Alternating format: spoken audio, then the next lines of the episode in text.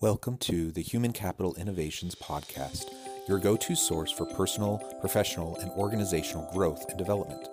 We hope you tune in often for all things people management, organizational development and change, organizational leadership, and social impact related. Maximize your personal and organizational potential with Human Capital Innovations Podcast.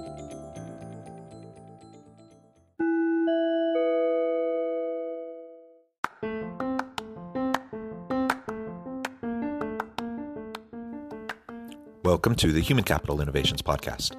In this HCI podcast episode, I talk with Erica Keswin about the importance of rituals in the workplace.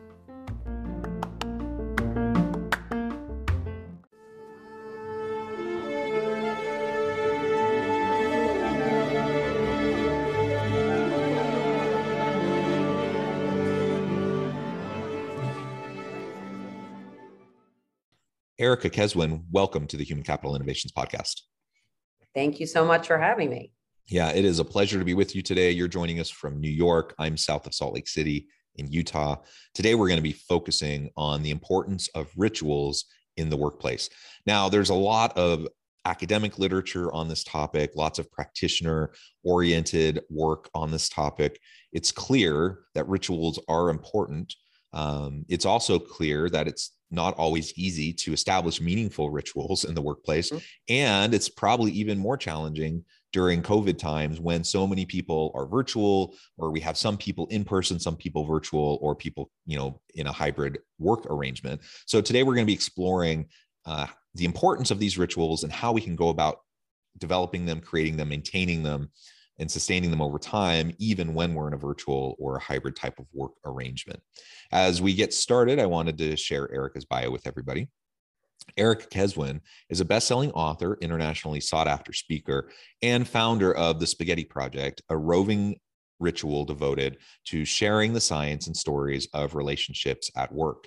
She helps top of the class businesses, organizations, and individuals improve their performance by honoring relationships in every context, always with an eye towards high tech for human touch, and was named one of Marshall Goldsmith's 10 uh, top 100 coaches in 2020, as well as one of Business Insider's most innovative coaches of 2020. She is the author of two best-selling books, Bring Your Human to Work: 10 Surefire Ways to Design a Workplace That's Good for People, Great for Business, and Just Might Change the World from McGraw Hill in 2018, and Rituals Roadmap, the human way to transform everyday routines into workplace magic with McGraw Hill in 2021. What a tremendous background you have. It's a pleasure to have you. And anything else you would like to share with listeners by way of your background before we launch on into the conversation?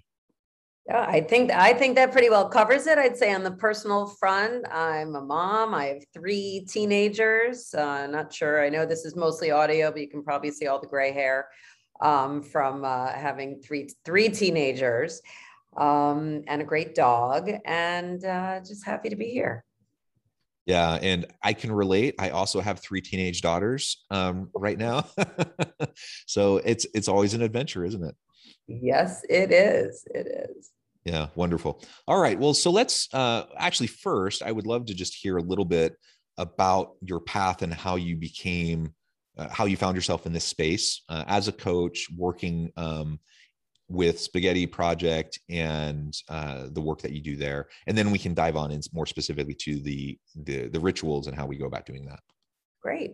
So my background is is a mix of of business and psychology which is how i got into the human capital space for the last 25 years really helping companies improve performance through their people whether that's looking at who they recruit and how they recruit, their training systems, their organizational structure, you know, all of what many people call or called um, the the softer side of business. I always laugh. I'm like, some people say it, they don't always say it to my face. I would push back and say that the soft stuff is, is really often the hard stuff and some of the most important stuff especially in light of the pandemic and what is going on right now.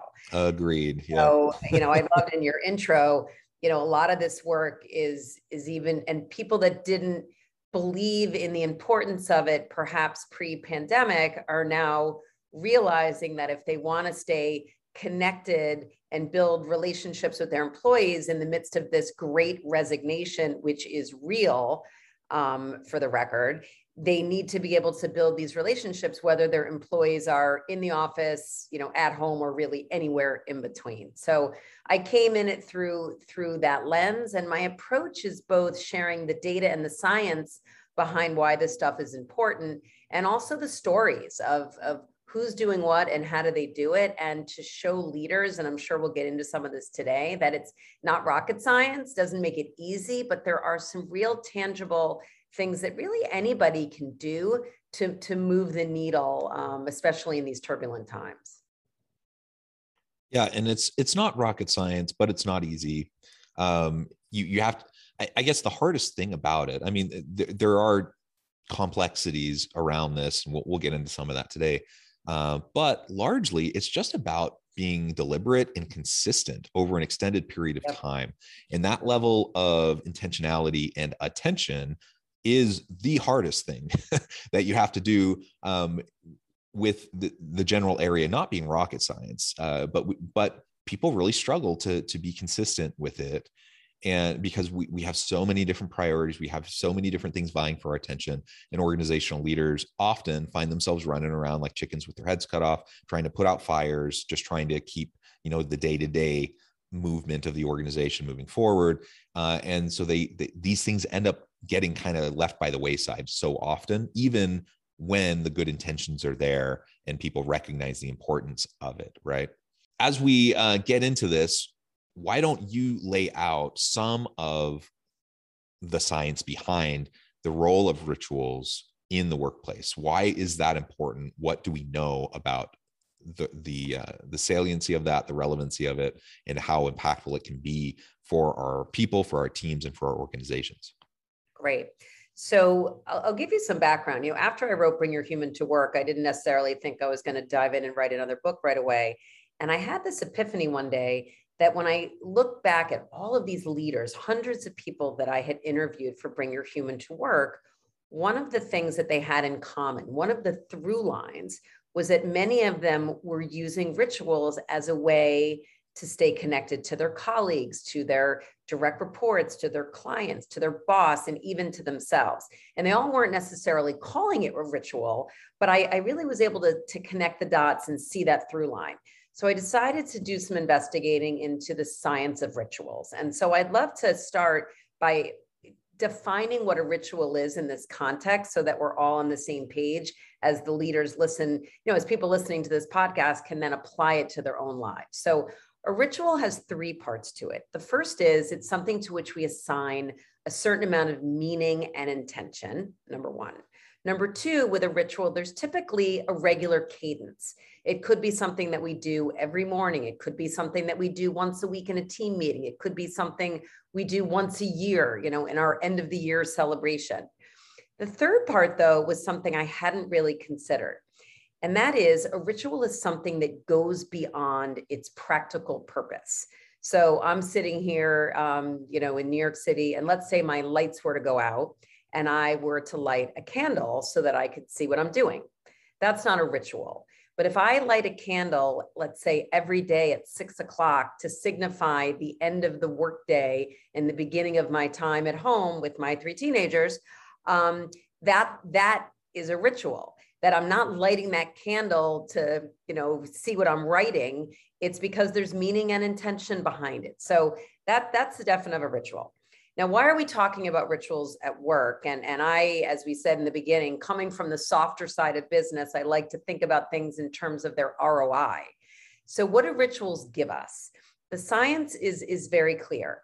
Number one, it gives us a sense of, of belonging, of psychological safety. And we know, you know, when people listen to podcasts like yours and others in the human capital space, I mean, that is something that's becoming increasingly more important for people. Um, the second is that rituals give us a sense of an opportunity to connect to purpose. And I call this the three P's. And you add the first P, psychological safety, together with the second P, purpose, you get the third P, which is increased performance. And what I mean by that is when you feel connected and have some type of ritual when you feel that you know coming together and that sense of connectedness your oxytocin your feel good hormone goes up cortisol your stress goes down. And at work there's so many studies but one that i'll share is that when you feel that sense of belonging your um, collaboration those scores go up by up by 47% and productivity by up by 50% so the science is there um, and about why it's important to feel connected to people at work. Yeah and that connection that community we are social animals. We are human beings need connection. Even the most introverted among us still needs some sort of uh, social connection and yeah. and those people they can rely on. And and rituals are, are one of those ways to establish that community to establish that shared meaning. Um, and not not to get into the the the extent of like say tribalism but but clearly we need to have some shared language and some shared um, meaning ways of meaning making so that we are cohesive as a group right, right and right. and so often you know we talk about rituals i'm guessing the vast majority of people you know when they hear the word ritual they're probably thinking about like religious rituals right and and we we know various religious traditions have you know their own sets of, of rituals perhaps your family has your own set of traditions and rituals um, that you do consistently over time that helps bond the family together. Yeah, we have uh, Taco Tuesday. yeah, yeah. There, there's so many, and and sometimes they can be really kind of these what may seem as more formal types of rituals, like you talked about the candles, um, or or something more informal. Um, you know taco tuesday or maybe you have pizza night every friday or right. you know whatever right like families do all sorts of things to to bring uh, their family together to make them more cohesive and the fact of the matter is we need to do this in the workplace as well so if i'm leading a team of people um, you know they're each human beings that have social needs and maybe a lot of those social needs are being met outside of the workplace uh, in an ideal world, you know, people have a variety of social circles and they have different people they can connect with.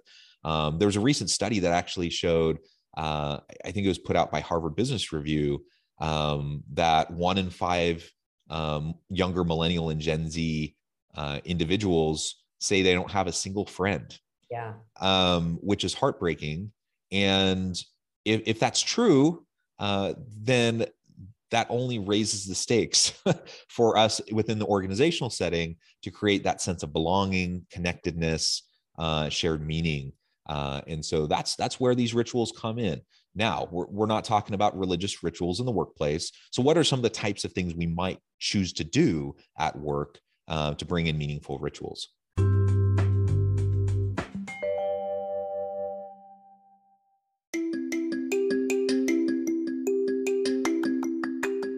I'm excited to announce the publication of my new book from HCI Press, Bluer Than Indigo Leadership The Journey of Becoming a Truly Remarkable Leader. Early in my adult life, I learned about an Asian proverb that translates as bluer than indigo. If you think about the color indigo, it is a brilliant, deep, and vibrant blue, what some would call the bluest of blues. To have something that is bluer than indigo is rare and truly remarkable. Contrary to popular myth, there is no one size fits all or cookie cutter approach to effective leadership. There's no silver bullet, no secret sauce, no go to model that will solve all of our problems.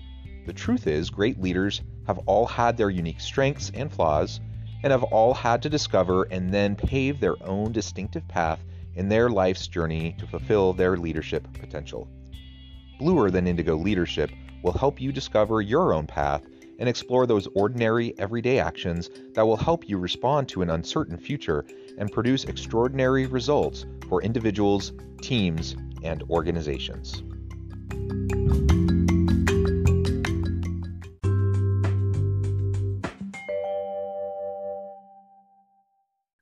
So, the way that I structured the book was to look at rituals around and across the employee experience. So, starting with rituals around onboarding and recruiting, rituals in our meetings, rituals. There's a whole chapter on eatings, um, your rituals around how we eat together, online or in person, rituals around celebrating milestones, rituals around professional development.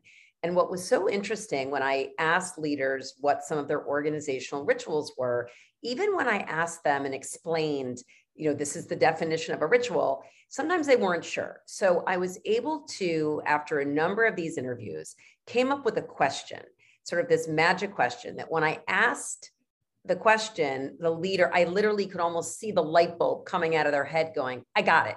That's our ritual. So I'm going to share the magic question with you and your listeners. Um, so I asked this question, for example, to Marissa Andrada, who's the chief HR officer at Chipotle. Pretty much asked this question of everybody. And the question is um, When do employees at Chipotle feel most Chipotle ish?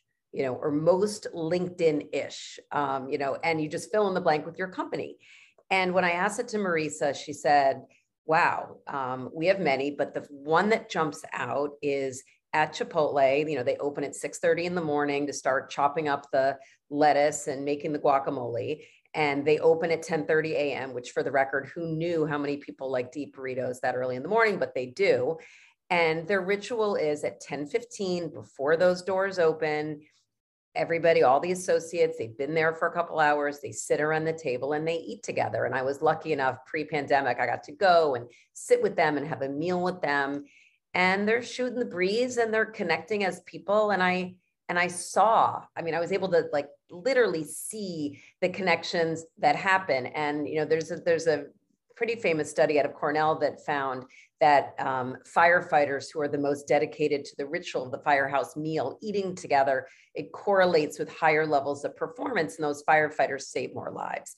And i could see that at this chipotle meal where you know it may not be saving lives in the same way but the more that people got to know each other when you know fast forward two hours later and there's a line around the block and stresses are high having built those connections and they told me these, these stories. So that was really interesting.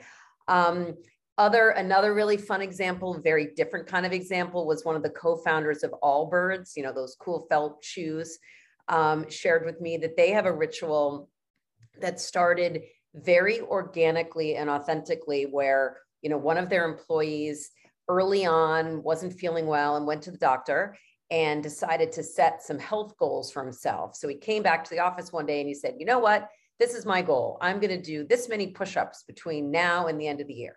And he took that number and he divided it by the number of days left in the year and he got 40 and so he started doing 40 push-ups every day and that and if he did that every day he'd meet his goal. So lo and behold you know to your point we spend a lot of time these days at work um, and he was started doing them at work and the guy next to him joined in and the woman down the hall joined and before they knew it everybody was doing these push-ups. So it became 40 at four and either people did the push-ups they watched everybody doing the push-ups but it came almost this healthier version of the smoke break where people stopped and chit chatted and caught up on their, you know, crazy teenagers or whatever they have going on. And I was able to circle back with many of the companies in the book before it was published to see how they were adopting these rituals during the pandemic. And you know, they kept this going during the pandemic. They were doing it. People were making videos at home of themselves doing the push-ups. And they shared, you know, really meaningful stories with me about how it helped them continue to stay connected, you know, during a really hard time. And these videos were funny and it reminded them of, you know, that second P and the three Ps. It reminded purpose. It reminded them, you know, why they do what they do every day. And so, you know, it's, it's when I was coming up with the subtitle of the book, which you referenced, it's, you know, the human way, you know, rituals can transform everyday routines into workplace magic I was like, can I really use that word magic? But I'm telling you, when these rituals stick, like there is something really magical about it. Well, yeah. And I don't mean to keep coming back to like spirituality and religion, but there's a reason why right. all the spiritual traditions in the world have rituals um, because right. there, there is something um, that elevates us when yeah. we're able to just do these things consistently. Mindfulness practices are part of it, right? And so, like doing the push up thing, there's nothing magical about doing push ups per se, but just having the consistency, the tradition, and this thing that everyone just kind of knows that they're going to do, all of a sudden you have that opportunity to connect in in ways that then other meanings get derived from even though that thing itself doesn't actually do it right? And that's right. the magic of it. Right. And, and during the pandemic especially another part of the definition of a ritual it does give us some order out of chaos and this consistency to your point the predictability. And when things were feeling so you know nobody was going into the office and things that everybody's lives were turned upside down it's like you know what? At four o'clock we know we're going to have 40 at four. And that makes us feel safe. It makes us feel connected. Um, and there is something to that. Yeah and and you mentioned you have uh, three teenage daughters i i have six children three teenage daughters and three younger children and I'll tell you, the the kids like the older they get, the more independent they are, but there's still value in structure, right? So structure yeah. at home helps. It helps everyone in terms of the psychological and emotional safety. Same thing in the workplace. Not that we need to like be controlling and have so much structure that you know we have the day subdivided into all these tiny pieces, and we're like, nobody's saying we we should be doing like a ritual every hour. Um, but having something meaningful some sort of structure some sort of scaffolding around the connectivity piece uh, and the ability for people to feel that they belong uh, having something like that in in in uh, predictability and structure in an otherwise chaotic kind of a world and uh, endless uncertainty that has value that has a huge amount of value. You've already mentioned a couple examples of, of during the pandemic how some organizations have kind of adapted. Uh, that is one of the bigger challenges right? Uh, cultural uh, elements of an organization uh, more generally are challenging when you have people you know distributed all over and and not coming in person and only yeah. connecting via zoom or teams or whatever um, if maybe if it's a hybrid arrangement, maybe it's less challenging. But I, I think we're still in this kind of new world. Organizations struggled with meaningful rituals pre-pandemic. Uh, it's not magically going to get easier now that work has become more complex. So, what are some of your ideas uh, around how we can do this effectively in a virtual setting or in a hybrid kind of a work arrangement? I think it, it, goes back to the word that you used in the beginning, which is about being intentional. You know, I have a podcast also, it's called Left to Our Own Devices, you know, excusing the cheesy pun, but left to our own devices, we're not connecting, especially in this remote and hybrid world, that we've got to, you know, go in with a plan. And so, for example, you know, if you're having a meeting and there are, you know, some people are remote and, and some people are in person, um, and you want to have an opportunity to check in, um, you let your introverts know. You you let them know what's coming. You know, for example, one leader said that they still want to keep checking in, but in the in the midst of of the pandemic, people were checking in for 60 minutes of a 60 minute meeting. You know, we all need to get work done now, but we need to continue to check in with each other because things aren't back to what they were and they may never be. And so if you have some people remote and some people in the office, things like you know going around and, and checking in um, a fun ritual that somebody shared recently that they started in this new world of work is everybody just give one adjective that describes how they're showing up that day so if you as the leader you know it, there's a couple things that it can give you interesting data. If everybody says that there couldn't be better and are giving these great adjectives you might have a culture where people don't have that sense of safety to tell you what's really going on.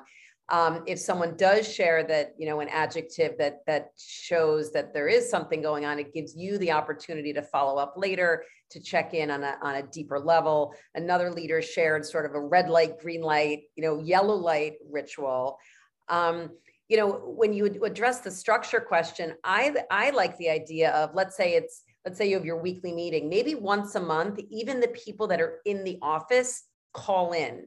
So everybody's remote and it goes back to sort of democratizing um, these experiences when when we were all calling in from home. Because i think that's going to be an ongoing issue from an inclusion perspective. If we don't have these rules of the road um, you know people that are in the office you know the people are at home are, are going to begin to feel left out. So then, you know, you want to have your rituals, but then you want to have, the, you know, I like the word scaffolding that you use, these rules of the road that help sort of protect the rituals and protect the culture. So it might be like after the meeting, it, when the meeting ends and you press leave on the Zoom screen, it really ends. And so you try to get the people that are in the office to say, we're not going to keep discussing this because of the impact it's having on everybody else.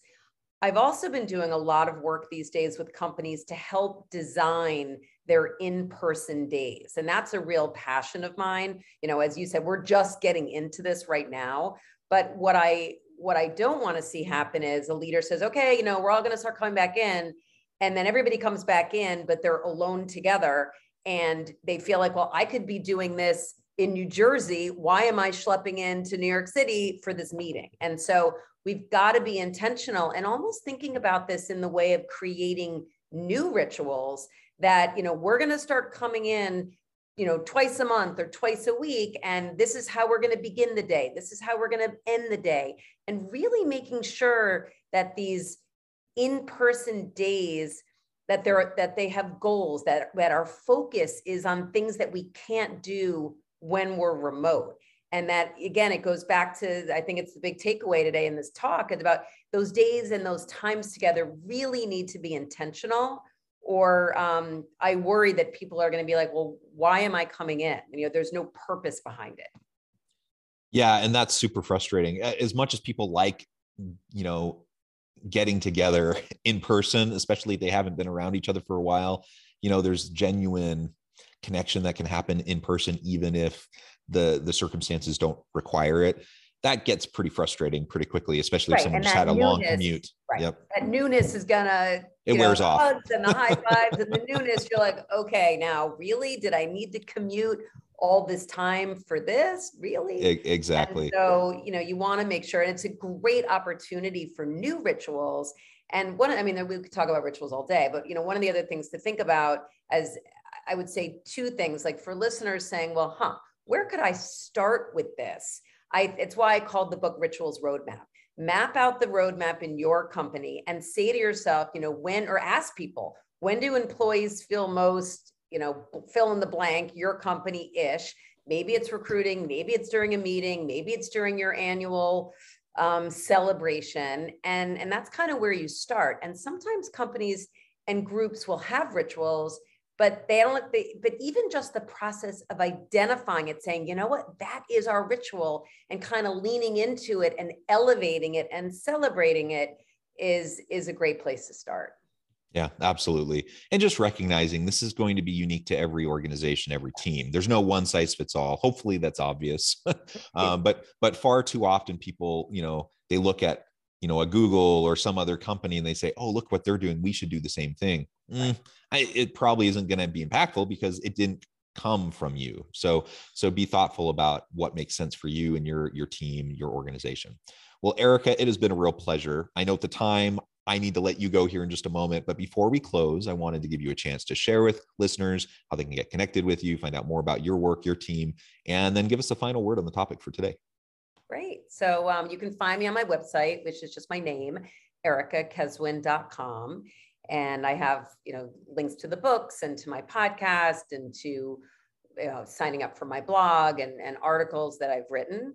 Um, and you know all different ways to find me i right now i've been focusing on a lot about you know giving keynotes and i have a new workshop that i'm offering for you know line managers and and i share that because right now these line managers are really getting squeezed.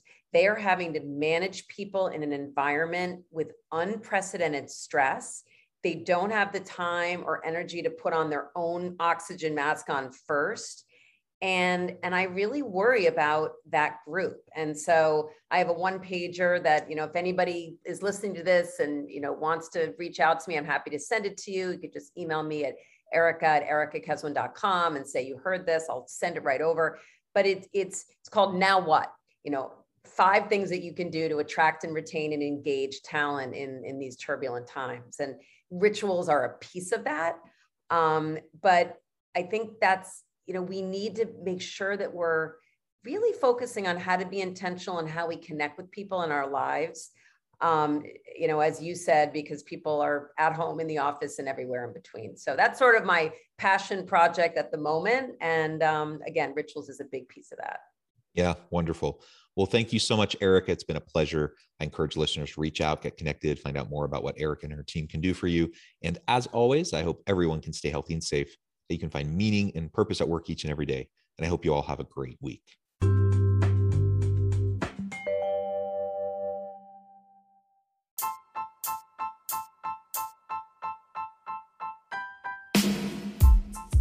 The alchemy of truly remarkable leadership ordinary, everyday actions that produce extraordinary results.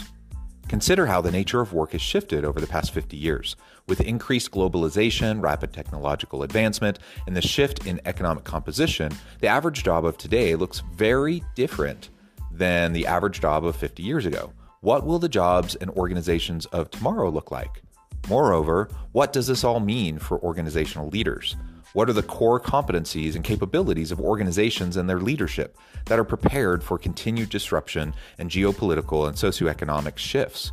Regardless of what the future holds, increasingly, leaders need to be socially minded, data driven, decisive, champions of talent, and disruptors of the traditional notions of leadership, teams, organizations, and work. The alchemy of truly remarkable leadership will help you to explore your own leadership competencies and capabilities and consider ways to apply and implement them into your workplace and personal life.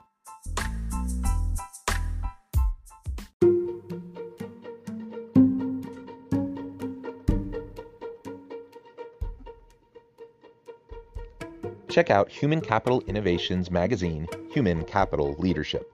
Human Capital Leadership is a free, interactive e magazine with the mission to help individuals, leaders, and organizations find innovative approaches to maximize their human capital potential.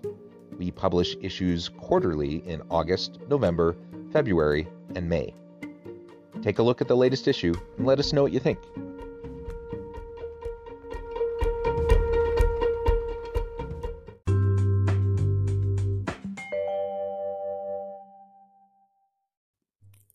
Thanks again for joining us for this episode of the Human Capital Innovations Podcast. I hope you stay healthy and safe and that you have a great week.